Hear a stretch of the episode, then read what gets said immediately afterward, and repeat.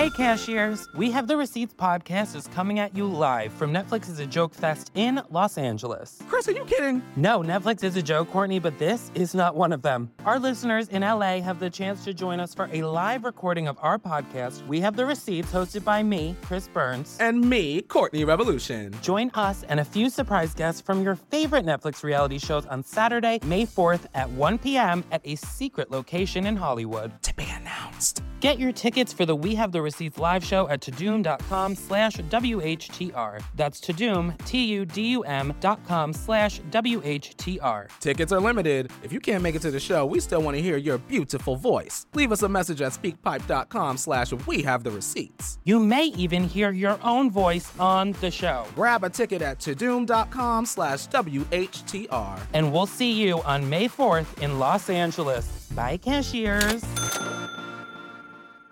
I'm Rebecca Lavoie, and this is You Can't Make This Up.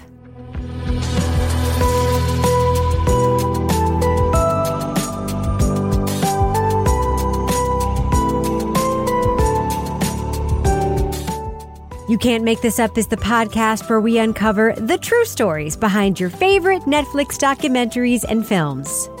On today's episode, we take a closer look at the Netflix documentary series, Our Great National Parks. I wish everybody had the chance to visit a national park, to experience the sheer joy and wonder of nature. Today, we're talking to executive producer James Honeyborn and series producer Sophie Todd. Since Yellowstone became the world's first national park 150 years ago, today 4,000 national parks now exist around the world, protecting nearly 15% of the world's lands and 8% of our oceans. What began as a desire to create a place for all to experience and enjoy the natural world has grown into a worldwide effort to preserve wild places for future generations. Produced and narrated by former President Barack Obama, our great national parks brims with wonder, humor, and optimism as each episode tells the story of a park through the lives of its wildest residents and explores our changing relationship with wilderness. Join me as we explore the wonders and secrets of some of the most extraordinary national parks on the planet.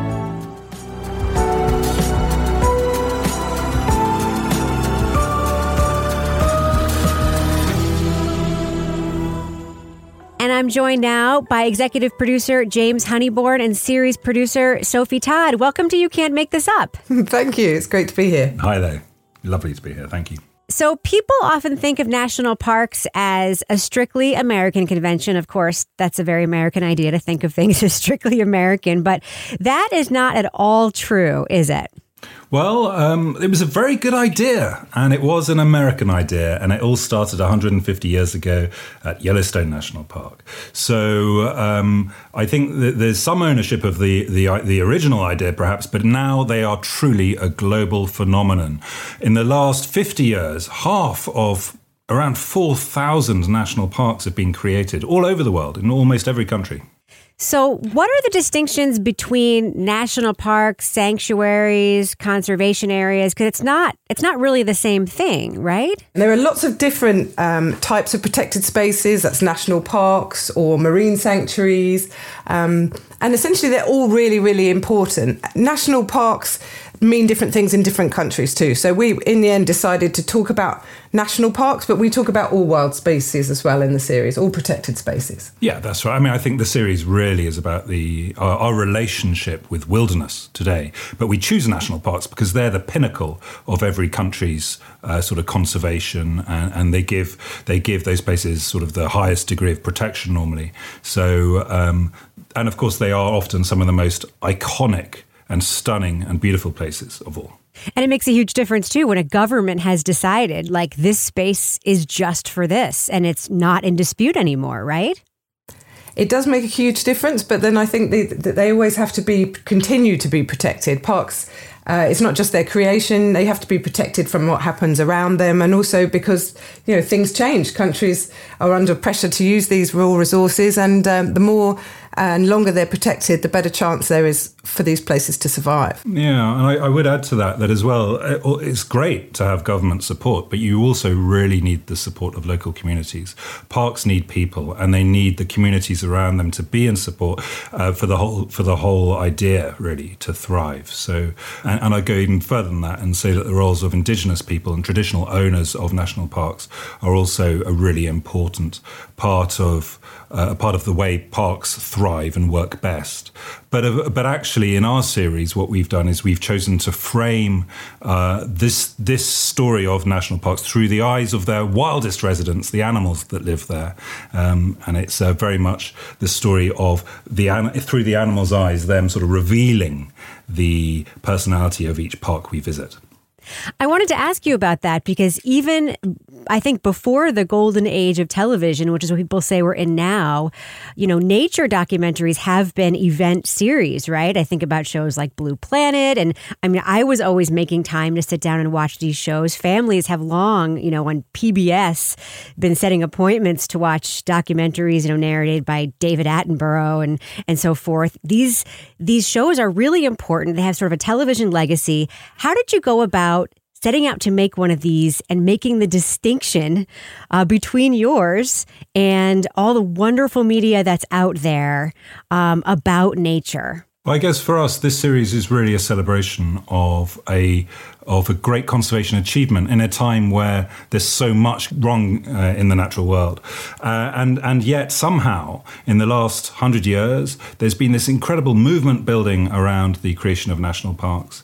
And, uh, and it's really something to celebrate. So I think that, that in, immediately distinguishes it from uh, some of the other series. And also because we've, we've seen and learned how important wilderness is to us all now. And we really want to sort of convey that.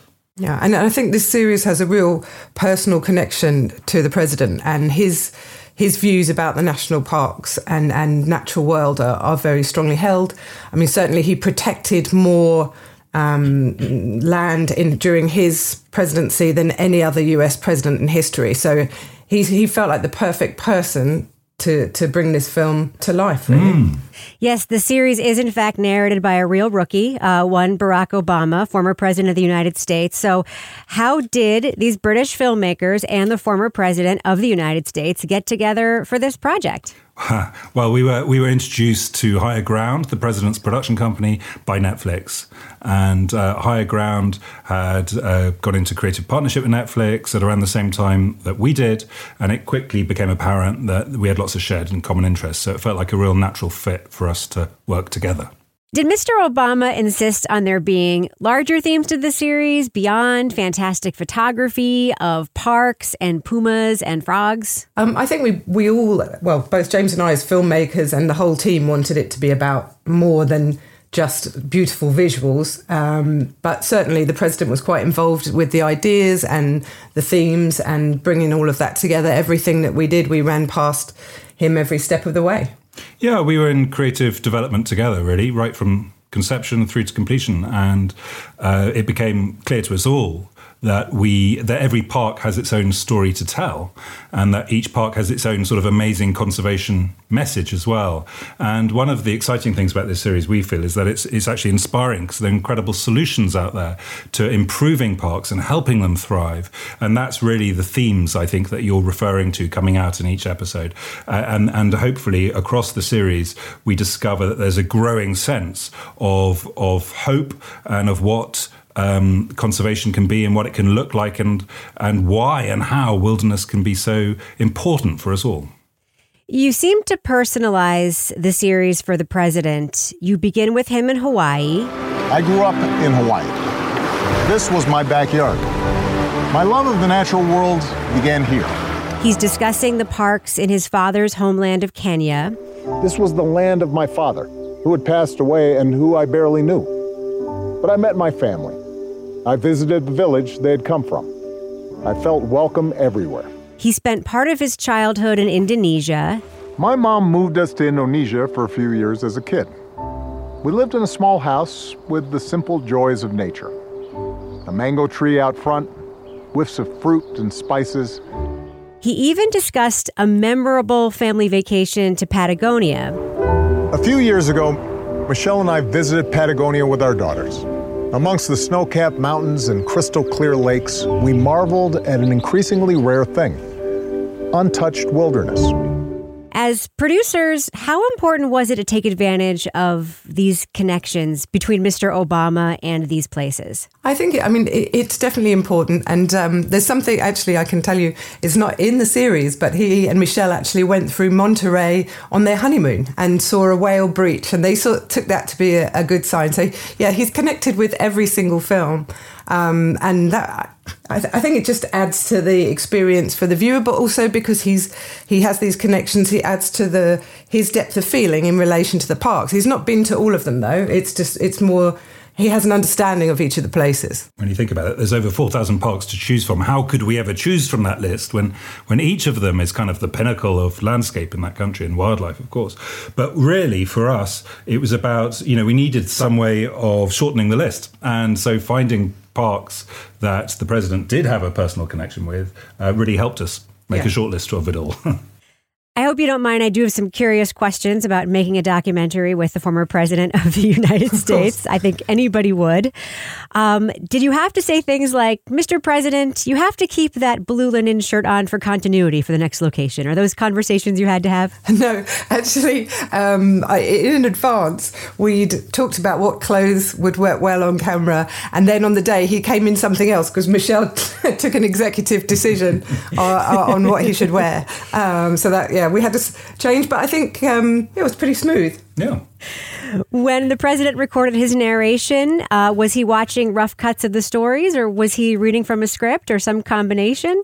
Well, we, we developed the edits over a number of cuts and we polished the scripts. And the president had seen all the scripts in advance and had uh, obviously approved them, but read through them and added his own words um, a lot of the time. So that was really great for us because we could see these scripts evolve and really become. Um, uh, part of the way that he would choose to convey this, which was lovely. So, uh, yeah, we, we wrote the scripts initially, but the president very much got involved. Did you do any direction of the narration, perhaps remotely, take part in any of the recording sessions? Yeah, we, we set up the um, commentary records so that we could work remotely um, with the president in DC and James and I in, in Bristol.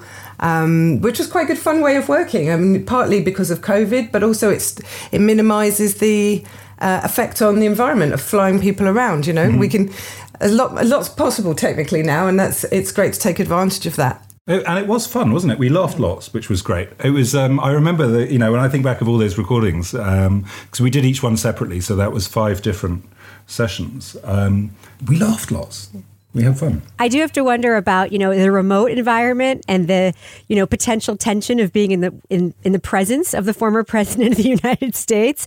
Did it help when you had to say things like you know you really need to sell those macaws a little more, uh, Mr. President? he, he, didn't need a lot of direction, did he? I mean, the, the, the, the president is so aware of the power of his own voice. He's such a natural, really and um, it was just wonderful to see him perform. He was quite a one take wonder. Mm. When we were filming in Hawaii, I had my monitor and I was showing him the shot at the beginning, and then that was it. That was about it. We didn't have to direct him very much at all. Obviously, he's done it probably more than I have in his career. There was this one wonderful moment where, as a viewer, I realized these filmmakers got the former leader of the free world to talk at length about hippopotamus poop. It was pretty great. yeah. It might not do much for the crystal clear visibility. But this is the very stuff that keeps Mzima's ecosystem thriving. He has a really good sense of humour with those fun lines in, in the script, and um, I think as the as the series goes on, you hear that more and more. It's it's really good. So, what is his reaction to the completed series? I think he was very pleased with it, wasn't he, James? I mean, yeah, we, we believe so. Um, yeah, you know, it was a great, it was a big team effort, obviously, and it was wonderful to to have his involvement. And he felt like, it, I think what we were so excited about was that real sense of authenticity of voice from from a man who has preserved more wilderness than really anyone else, um, coming to talk about its importance and why why it matters, uh, why our relationship with wilderness really matters. And I think that really that really comes through, and that feels very satisfying to us. So uh, we're, we're thrilled to have had the opportunity to work with him and um, kind of relieved it all went okay.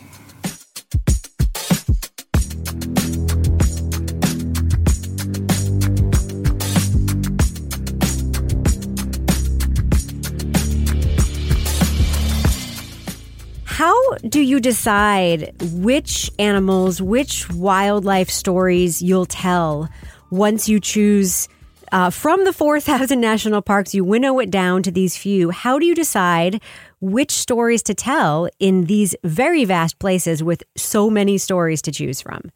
Well, we, we work with a lot of scientists and the national parks themselves uh, to get some guidance on what would be the good stories to tell. And also, we want to ensure that we're not telling the same stories across each each every episode. So um, that's another thing that we take into a, into account. And then we write out some sort of storyboards that give a sense of how each film will look and sound and which stories will be in there. And then we'll decide, looking at the, whole series, okay, now where are we seeing repeats or where could we do something differently?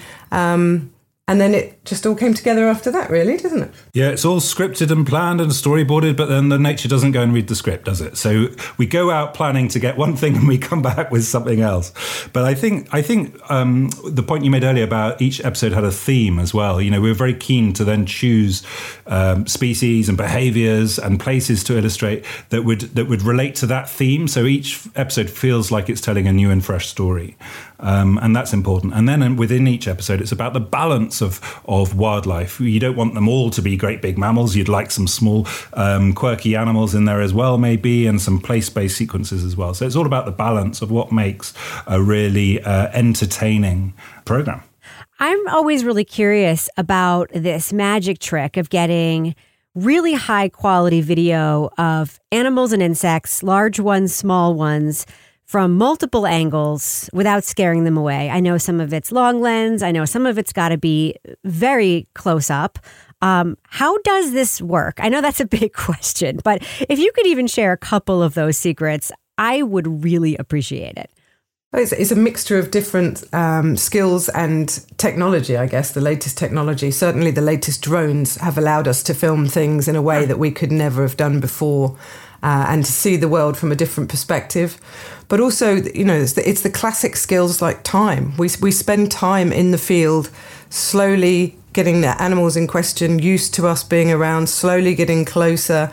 Um, because it's not in our interest. As soon as you alarm any animals, then as you say, they'll they'll run away. So it, we, it's a very gradual process, and we have an incredibly experienced team, global team, from many countries around the world working with us on this one you can't beat good old fashioned fieldcraft and patience for a lot of it because you've just got to wait for the animals to do their thing.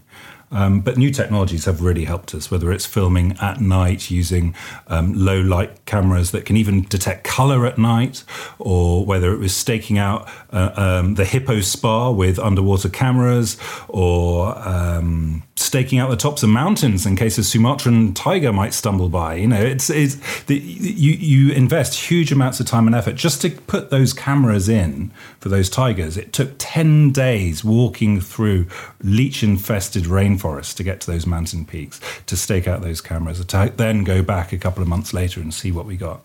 So um, you know, even for just one shot, sometimes the investment in time and effort and energy is huge. I am curious about those teams and the skills they must have. Um, are these field photographers, videographers, these teams? Uh, do they also have biology skills? Do you have biology skills? Because there's got to be like a tremendous amount of understanding of what you'll encounter, the behaviors you're looking for. Um, you know, there's a lot going on there. And what if something happens with some other animal that you weren't planning to capture that might be extraordinary, that's unexpected, and you know you have to actually capture that too. Like, what kind of toolkit is present in these teams of people? They're, they're all very mixed. We, we have hugely experienced people. We do have two doctorates um, amongst the five producers. So, uh, scientists in their own right, and um, everybody's hugely experienced. And when things change on the ground, as, as they invariably do, we, we always switch to plan B and then we'll come back and say, okay, so we went to film this, but we saw this instead and it was more exciting or more interesting. And then we look at the balance of the program and see if we need to change anything else.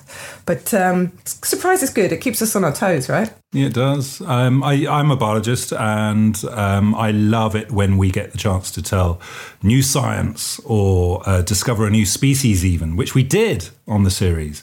Amazingly, in Indonesia, in Gunung Leuser National Park, we um, we filmed a hammerhead worm that is a pretty Yes. grim and grisly creature. Uh, but that that particular animal had never been discovered before. It doesn't even have a scientific name, so it's hugely exciting for us when we get the opportunity uh, with the scientists we're working with to discover something totally new. Can you tell me a little bit more about how that happened, how that unfolded? Well, we were we wanted to tell the story of a hammerhead worm, and there's a few out there. And Ipul, our guide, um, went out into the forest uh, looking for hammerhead worms on the forest floor, and he actually found this one. And he found he found there were a few, and uh, they've got really unique stripy pattern on them, amazing sort of black, white, beige stripes, and this great sort of hammerhead. Um, it doesn't even have eyes. This worm, and its mouth is in the middle of its stomach, but it glides along on the forest floor looking for slime trails from slugs and snails. And when it finds one, it follows it. Wrapping around its victim, the flatworm pumps out mucus to trap it. Once the prey is disabled, it attacks the semi slug with toxins and digestive juices, breaking down its flesh. It surrounds it and envelops it with its body and then digests it through the mouth and the middle of its, uh, uh, of its own body. It's just extraordinary, That's incredible. but kind of fun to watch. There are so many shots in this series that I turned to my husband and said, I feel like I am watching CGI from a science fiction series or a science fiction film. The uh, orangutans with the giant plate faces, um, the elephant seal with the giant long mating uh, attractive supposed to be attra- I guess attractive to ladies. Snout as it kind of lumbers across the sand. It looks like uh, one of those puppet creatures from one of the star wars films. Do you ever look back at this footage and think i cannot believe this is a real animal even though i may have seen it myself in person Yeah, I mean, definitely we have those moments. I, I think the, um, as you say, the karst formation, the rock formation in Tsingy de Bemaraha National Park in Madagascar is like another planet. And, and that, for me, was probably one of the most uh, profound sequences in terms of just seeing something very powerful in terms of the family's journey, but something I'd not seen before in that in that way. We- You're very lucky when we've got the, when we've got the opportunity to look at so many different parks. You're going to find some extraordinary places, and and uh, I think of all the landscapes, that one in Madagascar is the most extraordinary. Um, but actually, it's also very exciting just to spend time on a beach full of elephant seals and discovering that amongst the thousand or so pups on the beach, there's one there who's trying to do things differently and pull off a milk heist. yes This young criminal mastermind gets away with another round of feeding and a head start when he first goes to sea in spring. Um, and so the more you look, the more you see. That's what's so exciting about it. But I always think uh, elephant seals, I suppose they are a bit Star Warsy. They're also kind of a bit Enzo-y, a bit Muppety. Do you know what I mean? Tea. Yes. yes they, they have a very puppety kind of uh, they, they both the little ones look sweet and the big ones look less so But that was a classic case of working with a local scientist because I don't think most of us, if we'd have looked at those seals, we'd have spotted that that, that was actually happening. Um, they gave us the heads up that every now and then these super weaners would come along who would just go round for a second, cheat their way to a second round of feeding and end up being these massive pups, giving themselves a great advantage, uh, giving, giving themselves an advantageous start to life. Another example is the otter situation, and I have a, a, a real question about that. Here we have a place in Monterey Bay, an animal that I have seen a lot of times, uh, these otters. We learn that mom, mother otters will hide their babies when they go out for food because they have to keep them warm and dry. The harbor's walkways are too busy. So the search is on for a quiet, dry place to stash him away safely. You have this incredible shot beneath a dock, a place many of us have been many, many times, a common dock. Inches of space in this tiny water corridor between two support beams. The mom swims through on her back, stuffs her little baby up there like a bean bag. Um, how did you get that shot? Because that's like a tracking shot of an animal doing a thing that you know, she's sort of looking for a place to go and then she goes there. How does that happen? We were the crew were watching um, the mother for a long time for, um, and they spotted that she was disappearing under with the otter in the same place and then coming back out without him. So one one day when she was out feeding, we popped a camera underneath um, and left it recording in a place where it wouldn't disturb her. And um, yeah, we just left the camera there for a few weeks. And when she'd left, we went and got the camera back and uh, found the footage. So it was it was a surprise to us in a way. We didn't know exactly where he was being stashed, but he was obviously being put somewhere safe while we were while she was going out to feed herself. And I think actually that surprised the scientists. I don't think they knew that. That's not recorded behavior in sea otters. So again, just by spending time out there and looking, you kind of learn new things. And it's a great chance for us to give back some of the goodwill that the scientific community give us actually. There is this interesting balance that I think you probably have to strike. You know, you're working with scientists.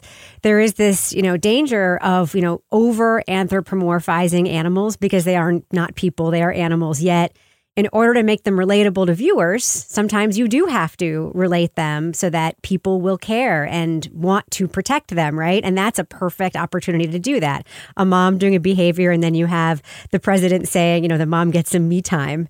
So when you're making a series like this, where we also see animals doing things that are completely not relatable, like a worm eating a snail, how do you strike that balance between not going too far over that line of being like these animals are just like us when they are clearly not just like us.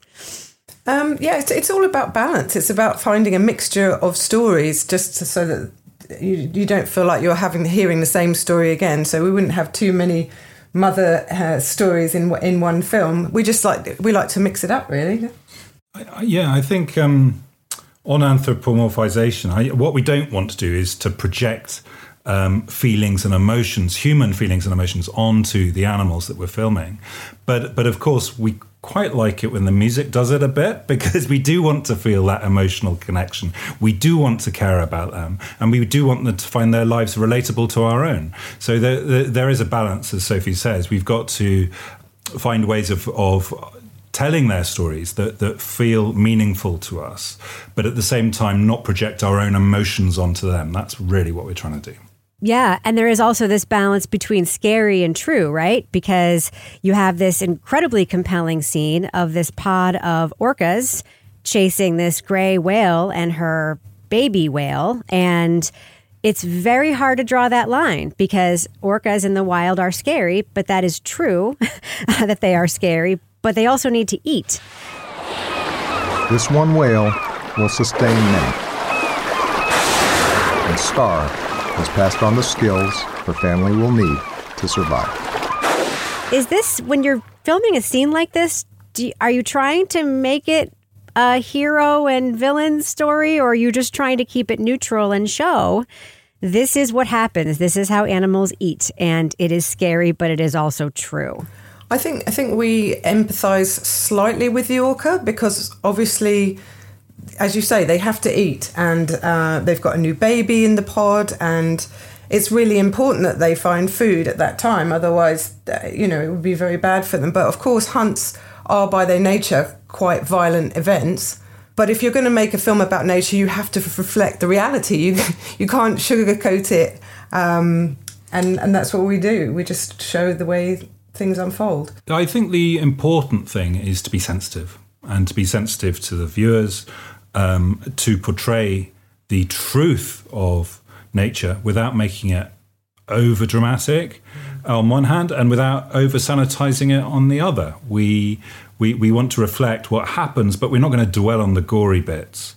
Um, we don't need to see that, you know. Um, yeah. And we want it to be uh, family-friendly viewing, but it, of course, it does have to, you know, represent the realities of nature as well. And uh, pre- predators need to eat.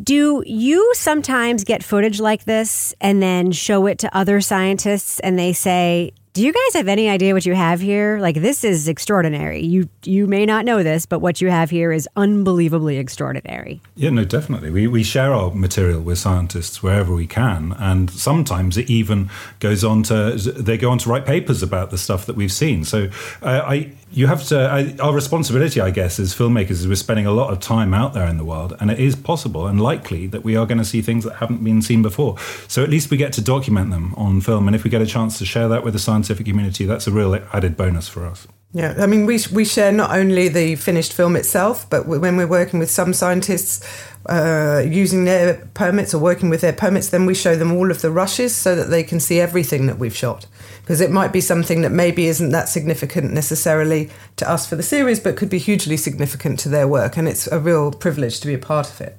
So we see a lot of um, success and I'm sure what is a lot of pressure sometimes on these filming schedules. In Indonesia, for instance, we see a plant that flowers for two nights once every 10 years. Uh, it smells like a corpse, by the way.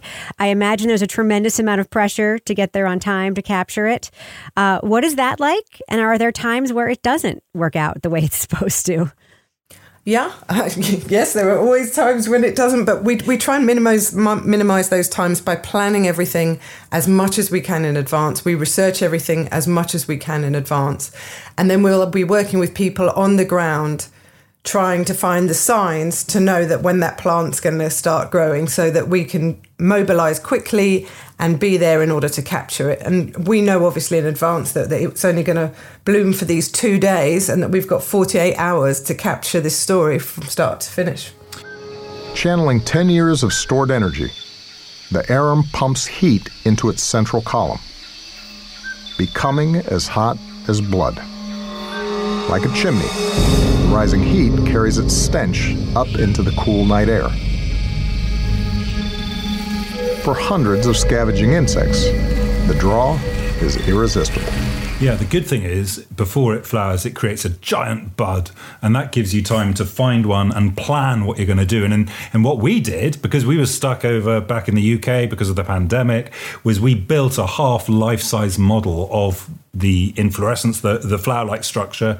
Uh, we built it out of papier mache, painted it up, and then did camera moves around it so that we could send those out by email to Indonesia to show our local team the sort of shots we thought would really work with it. So, um, you know, that allowed us to, to still plan it in great detail, to prepare, and then when the time was right, we got it. Now, the series is told through the point of view of animals, as you mentioned, but there is, of course, the specter of humans throughout the series the highway through the park in Kenya, the visitors in Yellowstone, the theme of climate change, and the message of conservation at the end. There's no more time to waste. The world we leave to our children is too important. The time to act is now. What do you want the millions and millions of viewers who are going to see this series on Netflix to take away? Well, for me, it's really about the value of wilderness today. And it's becoming increasingly precious and important. And we need to value it more. And wilderness needs us, it needs people. And so, this relationship with people and our active involvement in wilderness feels really important. And those are the sort of take home thoughts that we hope will come out from across the series. As, as we start in in the first episode, we kind of see what wilderness really means to us and what it means to us today and the impact it has on all our lives. Um, and then in each of the following episodes, where we visit one particular park and take a deeper dive into that park, we learn about different things that that, that help wilderness thrive, and we see some of the practical solutions uh, and the agency that we're bringing to to to, to, to living with wilderness. Um, and if viewers would like to find out more, they can check out wildforall.org, um, uh, where we have some active uh, solutions for viewers who, who feel they've connected and cared with the series and want to find out what they can do to help. Executive producer James Honeyborn and series producer Sophie Todd, thank you so much for joining me to talk about your series. It was a gorgeous journey around the world, and I really loved watching it. Thanks again. Thank you so much. Nice to meet you, Rebecca. Thanks, Rebecca. Bye bye. That's it for this week's episode. Thanks again to James Honeyborn and Sophie Todd. What was your favorite sight to see? Was it those leaping lemurs, the surfing hippos, maybe a dwarf mongoose? tell me in a tweet. You can send it to me at Reb Lavoie. For more of my takes, check out my other podcast, Crime Writers On. Each week on that show, we break down the latest in true crime documentaries, films, podcasts, and pop culture. If you like You Can't Make This Up, please rate and review the show and share it with your friends. You can find us on Apple Podcasts, Stitcher, Google Play, Spotify, and wherever else you get your podcasts. And make sure to subscribe to the show to stay tuned for all new episodes. And if you want more explorations of nature, check out another podcast I work on. It's called Outside In from New Hampshire Public Radio. Our music is by Kelly Mack at Netflix Music Lab. You Can't Make This Up is a production of Netflix. I'm Rebecca Lavoie. Thanks so much for listening.